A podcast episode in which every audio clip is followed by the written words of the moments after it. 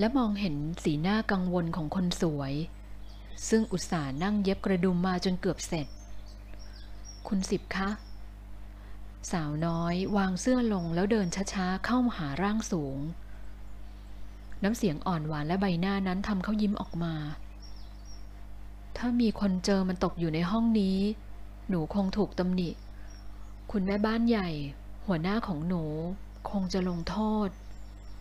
หนุ่มใหญ่เลือกที่จะเดินหนีไปเสีย เพราะไม่อาจทนต่อสายตาอ้อนวอนนั้นได้ เขาจะว่าเราได้ยังไง แม่บ้านทำงานก็อาจทำกระดุมขาดโดยบังเอิญได้เหมือนกันนี่คำพูดของหนุ่มใหญ่แขกคนสำคัญของสำคัญคนนี้ทำให้เธอรู้สึกผ่อนคลายลงได้อย่างไม่น่าเชื่อ เป็นเพราะเธอรู้เรื่องราวเบื้องหลังการหลุดขาดของกระดุมนั้น เธอจึงเป็นกังวลอย่างมาก โดยลืมคิดไปว่า ความจริงหลาย ๆ ครั้ง พนักงานแม่บ้านก็มักจะทำเสื้อผ้าขาด ชายกระโปรงลุย หรือแม้แต่กระดุมเสื้อขาดได้ เพราะต้องทำงานสารพัดเพื่อทำห้องพักแขกให้สะอาดน่าพักผ่อนมากที่สุด จริงด้วยค่ะ แต่ว่า เธอยังดูมีความลังเลและกังวล และเขาก็จับได้จากน้ำเสียงนั้น มีอะไรอีก หนุ่มใหญ่ถาม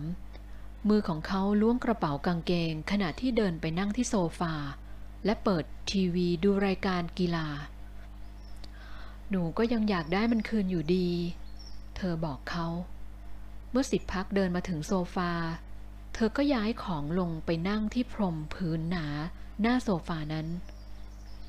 หนุ่มใหญ่มองดูเธอด้วยความชื่นชมอยู่หลายนาทีที่เธอมักแสดงออกถึงความรู้กาลเทศะ และมารยาทที่ดี เด็กสาวเป็นพนักงานที่ดีที่สุดคนหนึ่งที่เขาเคยพบมาในชีวิต ไม่นับที่เขาชื่นใจกับริมฝีปากอิ่มทรวงอกอวบเหมาะมือ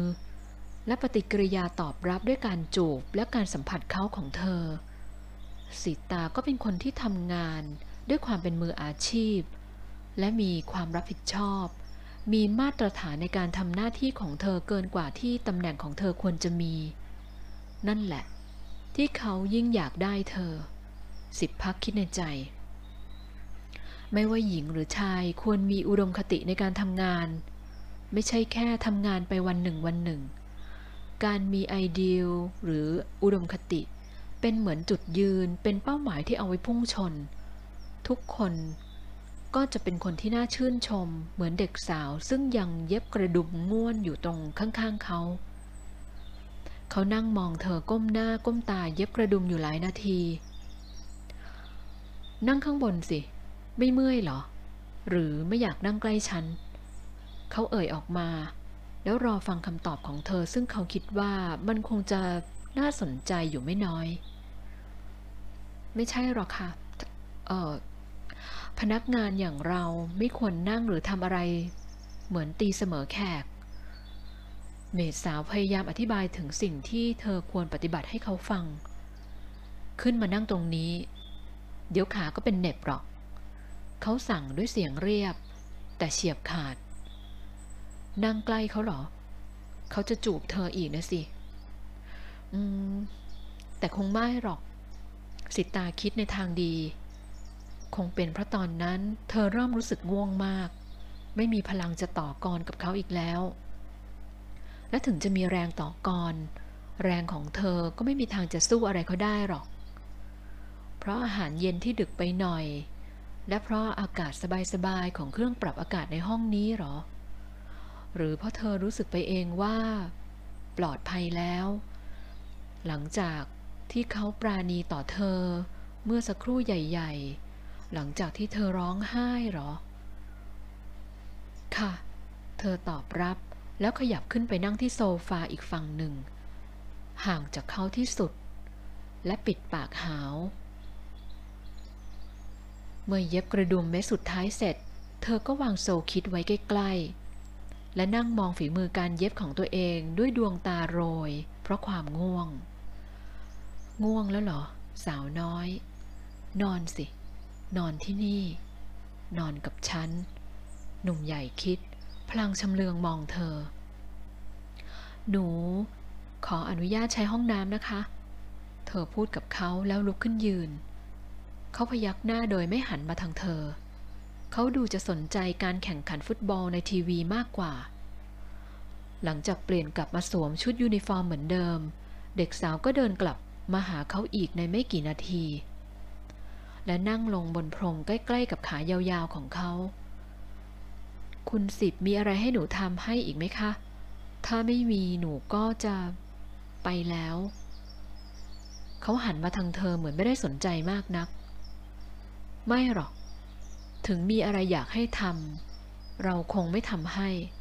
ไปเถอะ ขอบใจมากนะสำหรับคืนนี้ หนุ่มใหญ่พูดกับเธอพลางเหลือบมองนาฬิกาบอกเวลาว่าห้าทุ่มแล้วทำไมถึงรู้สึกใจหายอย่างนี้นะ สิตาถามตัวเอง เธออยากจะออกไปจากที่นี่ตั้งแต่วินาทีแรกที่เดินเข้ามา แต่เมื่อจะต้องไปจริง ๆ เธอกลับรู้สึกว่างเปล่า หัวใจหวงหวงพิกลมิได้ค่ะ คุณสิบ มีอะไรอยากให้หนูช่วยอีก ก็บอกได้เลยค่ะ หนูยินดีทำให้จริง ๆ เธอพูดออกไป